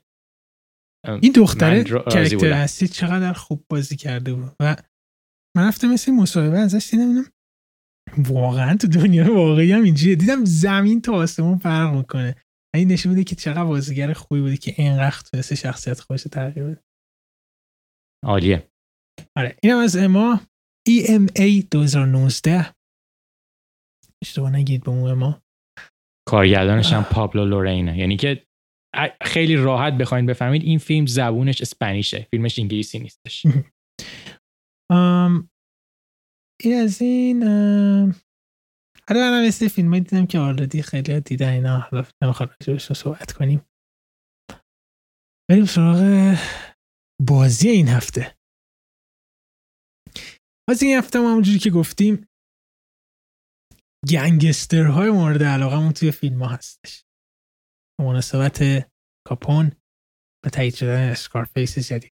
اینجا من اسکارفیس رو دوباره این هفته دیدم و فیلم که تموم شد و اینا داشتم گوشیمو چک می‌کردم یه خبر اومدش که اسکارفیس جدید درمیاد. همزمان شده بودم. خب بریم ببینیم که سومین گنگستر مورد علاقه آرنو آذر کی باشد. سومیش برای من فرانک کاستلوه، مال فیلم دپارتد که جک نیکلسون بازی کرده.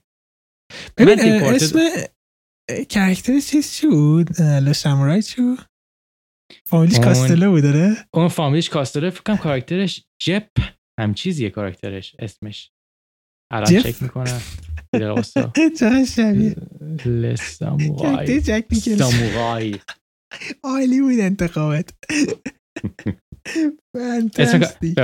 جف کاستلو. آره این جک نیکلسون تو دیپارتد چی بود اسمش؟ فرانک کاستلو. فرانک کاستلو. شاید هم که یه ادای دینی باشه که اسکورسیزی می‌خواسته به اون لسامورای بکنه. زمین تا آسمون فرق می‌کنه. ببین دپارتد من همیشه میگم یکی از یکی از فیلم‌های مورد علاقه زندگی منه. من خیلی دپارتد رو دوست دارم.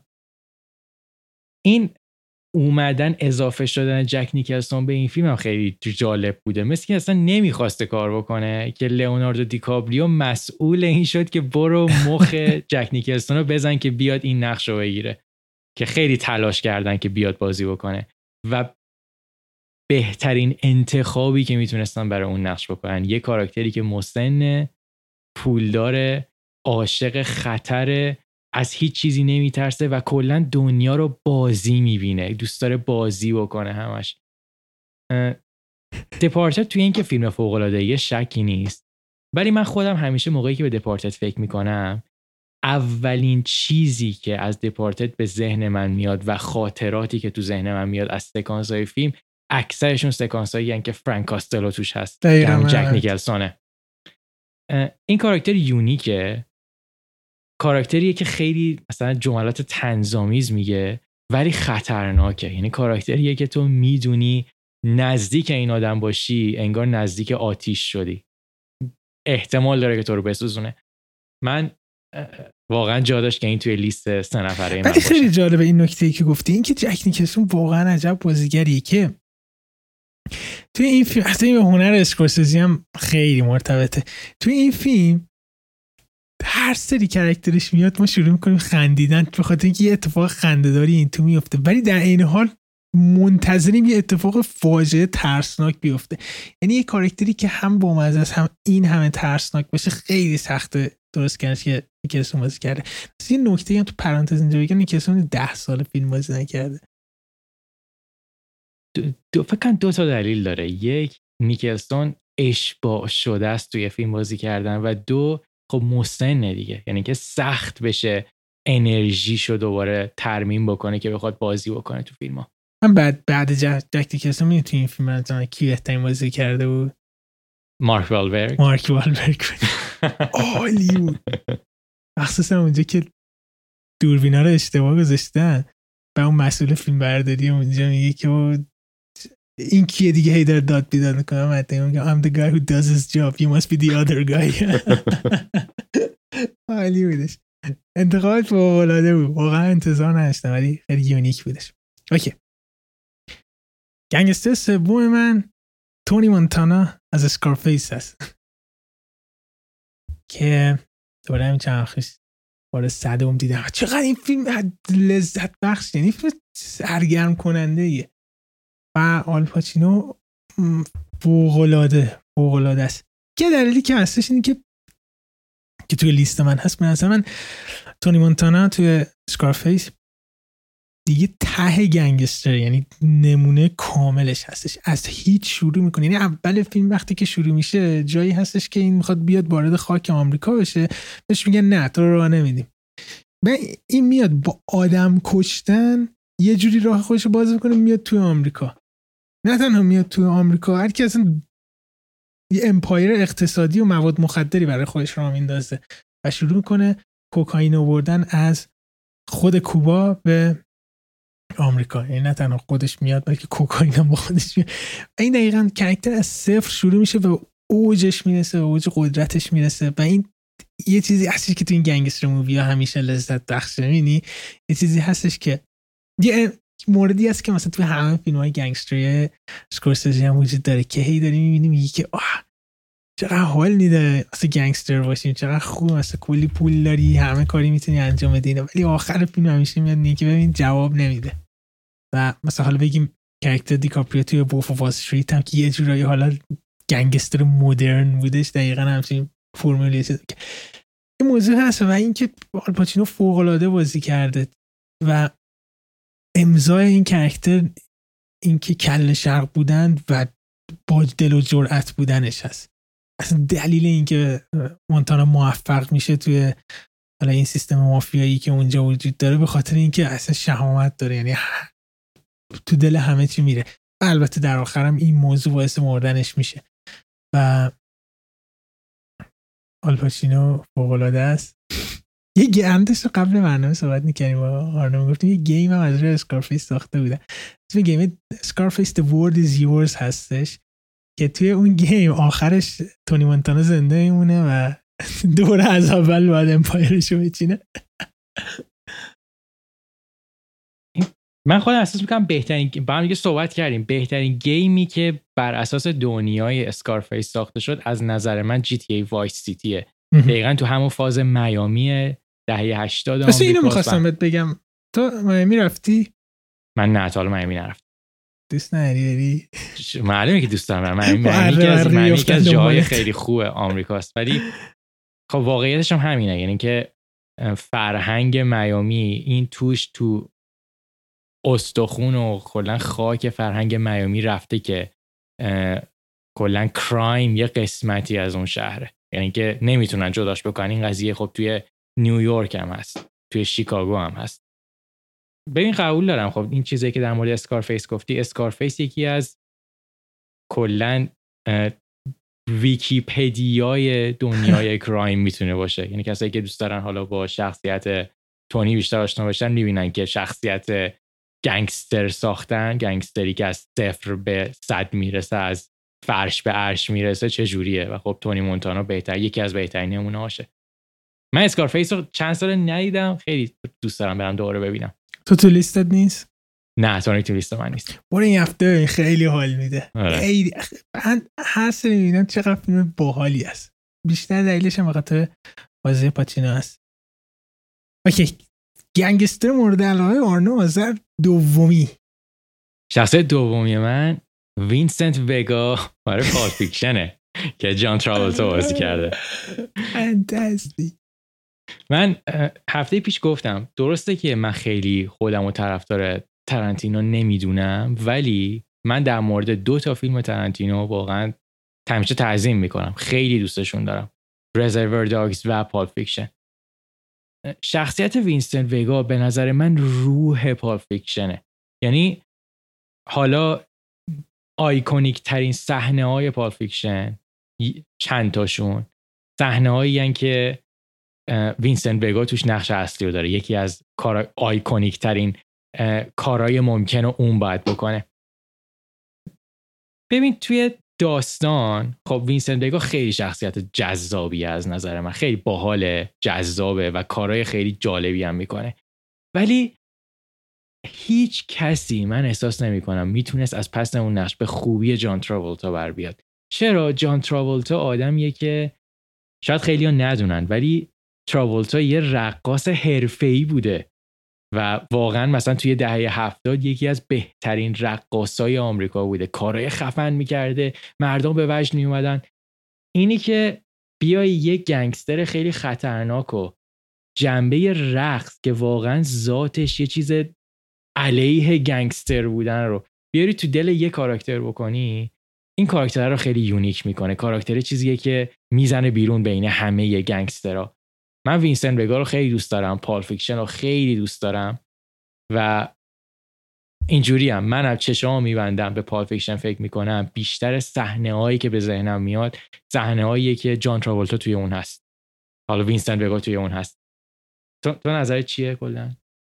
آره، یه نکته جالبی بگم این که وینسنت وگا در اصل توی حالا تارانتینو یونیورس داداش ویکی ویگا هستش که توی ریزرور داگ مایکل مدسن بازی کرده بود، مستر بلاندی بودش بکنم که میاد گوش اون آدم میگه. این خب تارانتینو تایید کرده برادر هستن. و تارانتینو من یه مصاحبه با مایکل مدسن میدیدم، میگفتش یه فیلم نامه نوشته بود، فیلم در مورد این دوتا برادر بودن و داستان وینسنت توی آمستردام که رفته، یعنی اول پالپ فیکشن که وقتی داره توضیح میده آمستردام رفته، توی اون زمان صحبت میکنه راجع به این دوتا برادر بود. من گفت فیلم خیلی بامزه و خفنی هم بوده، ولی هیچ وقت نمیسازم. بعد تارانتینو بهش میگن که چیز بالاخره میسازی؟ گفته نه این فیلمو نمیسازم، ولی ممکنه در آینده مثلا یه کامیکی چیزی درش بیارن. دقیقاً کاراکتر وینسنت خیلی باحاله و در اصل کسی که ما باهاش همراه میشیم توی دنیای پالپ فیکشن این کاراکتر هستن. از مثلا خیلی تایم بیشتری باهاش هستیم و خیلی جذاب هستش و اینکه احمق بوده بودنش خیلی بامزه است. همیشه وقتی شانس میاره و رابطش با کاراکتر سم جکسون خیلی باحال هستش و کاراکتر کولی هستش. تو دقیقاً دو تا انتخابایی که داشتی کاراکترها خیلی بامزه‌ای بودن. برای من مثلا تونی مونتانا خیلی جدی بودش. شخصیت دومت کیه؟ شخصیت دوم من مایکل کورلیونه از گادفادر هستش. یه نکته اینجا بگم، این که بخوام در مورد مایکل کورلیون صحبت کنم خیلی باید با باباش قیاس بکنم و از همین الان میگم اولی من ویتو کورلیونه هستش که مالون براندو بازی کرده بودش، پس دومی من مایکل کورلیونه، اولی ویتو کورلیونه هستش. چیزی بگم این که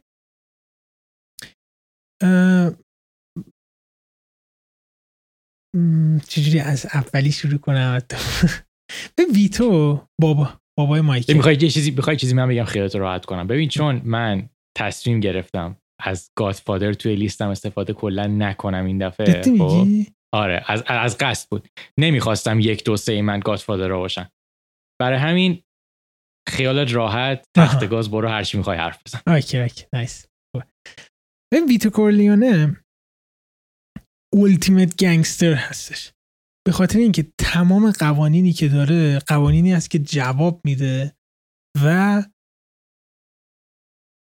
یه خانواده بزرگ رو تونسته ساپورت کنه. ویتو ویتو کورلیونه که داریم صحبت می‌کنیم مارلون براندو و رابرت دینیرو با هم هست. کلاً کاراکتر ویتو کورلیونه داریم هم جوونیاش هم مسن بودنش. چند تا نکته خیلی مهم داره که مهمترینشون اینه که دو تا قانون گادفادر هستش دیگه. همیشه خانواده از همه چیز بیشتر اهمیت داره و اینکه دشمناتو حتی بیش از دوستات به خودت نزدیک نگه دار. این دوتا چیزی هستش که ویتو در طول گادفادرها یک و دو بیشتر یک به مایکل پسرش که آلپاچینو بازی کرده میگه. همیشه مایکل حالا دنبال روی مثلا باباش هستش دیگه. مایکل همیشه دقیقا اون تکنیک باباشو میزنه، یعنی جای دشمنا فکر میکنی و اون مایند گیمشون با هایمن راست توی گادفادر دو فوق‌العاده است، چه بازیایی با هم میکنن. بعد ولی یه نکته ای رو آخر گادفادر دو مایکل میشکنه، یه قانونی که التیمت گنگستر بودنه، این که نه تنها خانواده رو نزدیک نگه نمیداره بلکه برادر خودش رو میکشه و این دقیقاً زمانی هستش که توی گادفادر سه میبینیم که دیگه تموم شد دیگه. بود لایک که بتونی تو مثلا عین بابات یه گنگستر خوب باشی و دقیقا زمانی اتفاقای بد برای خانواده کورلیونه توی گادفادر یک میفته، زمانایی هستش که خود ویتو هوشیار نیستش، توی بیمارستان هست و زمانایی هست که خانوادهشون داره آسیب میبینه. یعنی سانی به خاطر عدم توجه خانواده که میگم همیشه خانواده رو نزدیک نگه دار، عدم توجه خانواده به شوهر کانی، شوهر خواهرش، باعث شدش که اون طرف بره با دشمنا هم دست بشه و سانی کشته بشه. یعنی دقیقا اون قانونی که ویتو همیشه گفته میشد شکسته شد. مایکل واقعا باهوشه، یعنی من گنگ گن...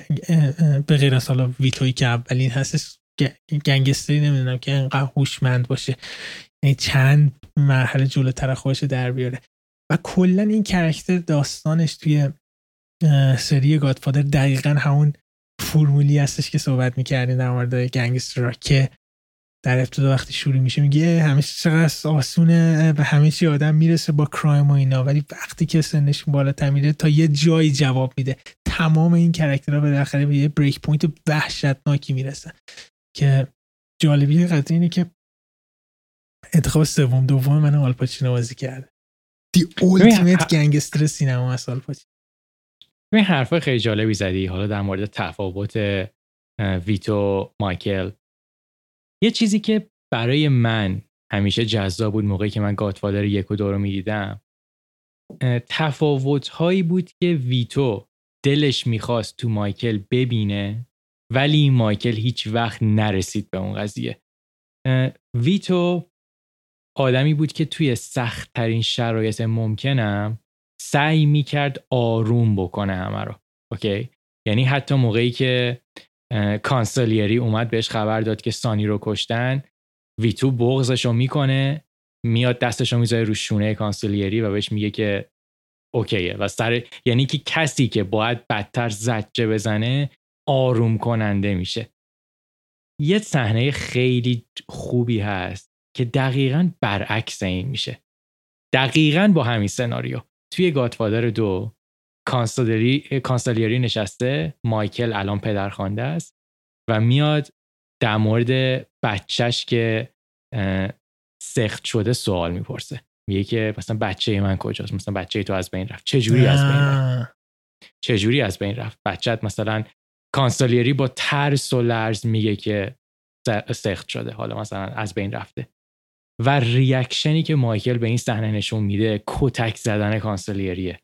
یعنی اینجا چیزو که زنشو کتک زنشو کتک میزنه ولی قبل از این فکر کنم داد میزنه یا یه کاری، یه واکنش بدی نسبت به حالا چیز نشون میده. ببین اینجا تفاوت پدر و پسره. پدر و پسر جفتشون خیلی باهوشن ولی موقعی که توی تست نهایی باید اون لحظه رو تو خودشون نگه دارن، آرامش رو نگه دارن، مایکل میشکنه. دقیقا و همون قانون خانواده هستش که نزدیک نگه نمیداره. و توی مثلا سه هم یه دیالوگی معروفی داره، زنش میگه که اون زمانی که گنگستر ساده بودی خطرناکتر بودش از, از, از این شخصیت سیاستمداری که الان هستی. یعنی واقعا یه جورایی سیاستمدارای مدرن رو قیاس میکنه با گنگستر. اوکی این دو سه من بودش از گادفادرها. و به این سراغ یک من آره. یک من تامی دویتوه مال گودفلاس که جو پشی بازی کرده. معمولا ما هر وقت که در مورد یک کاراکتر، حالا اصطلاح انگلیسیش سایکوپث، حرف میزنیم، کاراکتری که روانیه، کاراکتری که به شدت خطرناکه، ناخودآگاه خیلی ها میرن سراغ جوکرها. یعنی که مثلا میرن جوکری که هیث لجر بازی کرده، الان شاید کاراکتر هواکین فینیکس میرن سراغش. ولی اگه شاید یه خورده دقیق تر نگاه کرد، من به نظرم اولین باری که یه کاراکتر سایکوپث واقعی رو دنیای سینما به خودش دید، یعنی که به عمق، با شخصیتی که عمق داره، چند بعدیه و و و عجیب غریب، کارهای عجیب غریب میکنه، کاراکتر تامی دویتو توی گودفلاس. ببین این آدم آدمیه که یکی از خطرناکترین خصوصیت‌های روانی رو داره، کاراکتر بایپولاریه.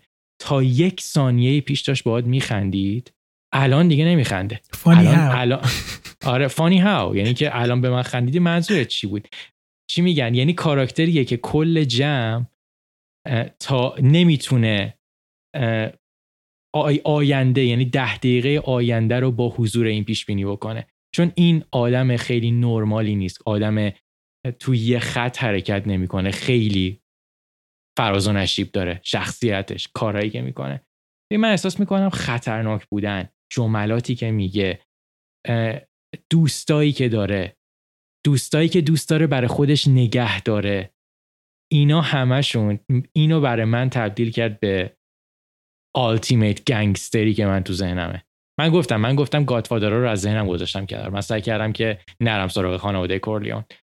ولی تامی دویتو برای من واقعا آلتیمیت. یعنی تامی دویتو توی اتاق باشه، من احتمالاً قراره تهش مثلا یه اتفاق بعدی برام بیفته. شوخی موخی نداره والا. دقیقاً. بعد توی کازینو هم توی کازینو اسم کاراکترش نیکی سانتورو بودش. خیلی کاراکتر شبیهی به اون داشتش و اونم یه جورایی بایپولار بودش. ولی توی مثلا گودفلاس دیگه واقعاً ترسناک بودش. و اون صحنه فانی ها رو اون کاملا فداه انجام داده بوده جو پشی. نشون میده این چقدر خفنیه. یه نکته اینجا فکر می‌کنم یک پیام مشترکی است که تو هم برش اعتقاد داری، این که ما بخوایم در نهایت سه تا بازیگرای ابر گنگستر بازیکنو معرفی کنیم، مسلماً آل پاچینو، رابرت دنیرو و جو پشی هستن که سه تاشون تو آیریشمن بازی کردن. و جالبه عرصه نه چرا من میگم رابط دنیرو نداشتیم ما توی چیز اولیه من بیتو شیر بودش با چیز مارلون براندو. و میدونی فکر میکنم در کنار جوکر تنها فیلمی که دو تا بازیگر به خاطر یک نقش اسکار بردن ویتو کورلیونه و جوکر هستش. هیث لژر و واکین فینیکس، اونور براندو و دنیرو. خیلی جالبه. کلن حالا از خود نقشش بیایم کنار، ببین جو پشی هم آدمیه که تو دنیای واقعی هم خیلی خطرناکه. یعنی که کارهایی که میکنه و حالا اینترویوهایی که میره، معمولا خیلی از این نایت شوها تلاش میکنن که کلن با جو پشی مصاحبه نکنن، به خاطر اینکه جو پشی مجری رو خیلی تحت فشار میذاره، یه سری جوابایی میده که اونا انتظارش رو ندارن. یعنی ذات جوپشی آدمیه که به قول انگلیسی‌ها unpredictable، یعنی که تو نمیتونی بس کنی که این قراره چیکار بکنه، این یا یه کار خطرناک شاید بکنه. جوپشی توی مصاحبه‌های آیریشمن اصلا همش شوخ کاری، یکیشون میدهش یارو فرصت گفتش که این همه سال بازی نمی‌کردی چی شد که برگشتی با اسکورسیزه بازی کردی؟ در مورد قضیه بگو. اینا کوچی من زنگ زد و گفتش بی نقشه هستش من بازی کردی. اما خوش شنیده بودیم که تو قبول نکردی و اینا. آره. خب چرا اول اولین بار قبول نکردی بعدن قبول کردی؟ خب بعدن قبول کردم دیگه. بعد یارو یه سوال دیگه پرسید، جواب یارو دیگه نداد، میکروفونو داد نفر بعدی. ببین همه داشتن قهقه و کاملا جدی. خیلی خیلی جو پشی کلن کاراکتر خیلی یونیکه. یعنی برخلاف دنیرو و پاچینو که جفتشون کاراکتره ذاتن آرومیان، این هنوزم با این که الان مستن شده ولی تو آیریشمن آدم آرومه جو پشی بوده. دقیقاً دقیقاً کاراکتر متین و کاراکتری که فکر میکنن رو گذاشتن جو پشی باشه که این جالب بود. تناقض خیلی خوبی بود، لیست خوبی بود، لیست واقعاً تردتامون خوب انتخاب کرده باشه دیگه. honorable, honorable mention چیزی داریم آیا؟ ببین من دلم میخواست تونی مونتانا رو تو لیستم بیارم ولی گفتم خب بذار بذار کاراکترهایی که نیستن. آها من دلم میخواست از شخصیتایی که گای ریچی خلق میکنه تو کارم بیارم، مخصوصا مثلا از اسنچ یا لاک استاک اند تو اسموکینگ برلز، ولی نمیتونه. این این سه تا خیلی سخت برای من جابجا دیگه میشدن. یعنی اون دیگه رفت توی honorable mention های من. گایریچی هم گنگسترای یونیکی داره. یکی گنگ یک گنگسترایی که فکر کنم تو هم عمقی دستی فوق العاده بود، ناکی تامسون توی بوردواک امپایر بودش. دقیقاً دقیقاً موافقم. اونم خیلی کاراکتر خوبی بودش. اینکه اون کاراکتر هم خیلی باحال بود، خیلی بامزه بود، ولی هرچی جلوتر میرفت از چیزش کم شد. یه نکته جالبش اینجاست که ترنس وینتر نویسنده بوردواک امپایر و نویسنده وولف وال استریت، اون زمانی که بوردواک امپایر داشت پخش میشه، من فیسبوک زدن گفتن خب چرا کاراکتر ناکی مثلا هر سیزن مثلا دارک تر داره میشه دیگه، بامزه نیست. اینو کمر تعجب جوابم داد ترشمنت، گفته بود که گفت هر سیزن بیشتر داره به اون آدمی که واقعا تبدیل شده پی میبره، درک خودش از خودش بیشتر داره میشه و در نتیجه از اونجایی که خودش آدم تاریکی هستش هی داره بیشتر به میبره و اخلاقیاتش هم برای مبنا تغییر خیلی باحال بود دیگه. ام... توی واقعا تمام کاراکترهای آیریشمن هم هستن، مخصوصا اوه کاراکتر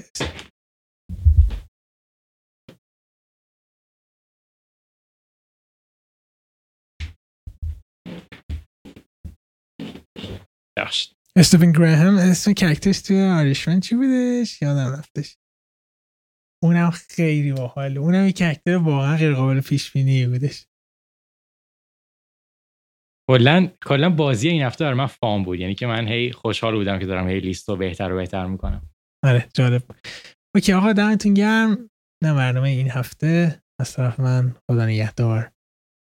مرسی که با ما هستین، دمتون گرم به خاطر کامنت ها. ما همه کامنت ها رو بررسی میکنیم، خوشحالیم که باهاتون در تماسیم. سابسکرایب بکنید، ما رو به دوستاتون معرفی بکنید، نظرات و پیشنهادات همیشه ما دوست داریم بشنویم. با ما در تماس باشین تو توییتر که ما هستیم. حالا اگه دوست داشتین توی حالا پادکستی که نگاه میکنین کامنت بذارین، اونم حتما بررسی میشه. بازم دمتون گرم، تا هفته دیگه، خدا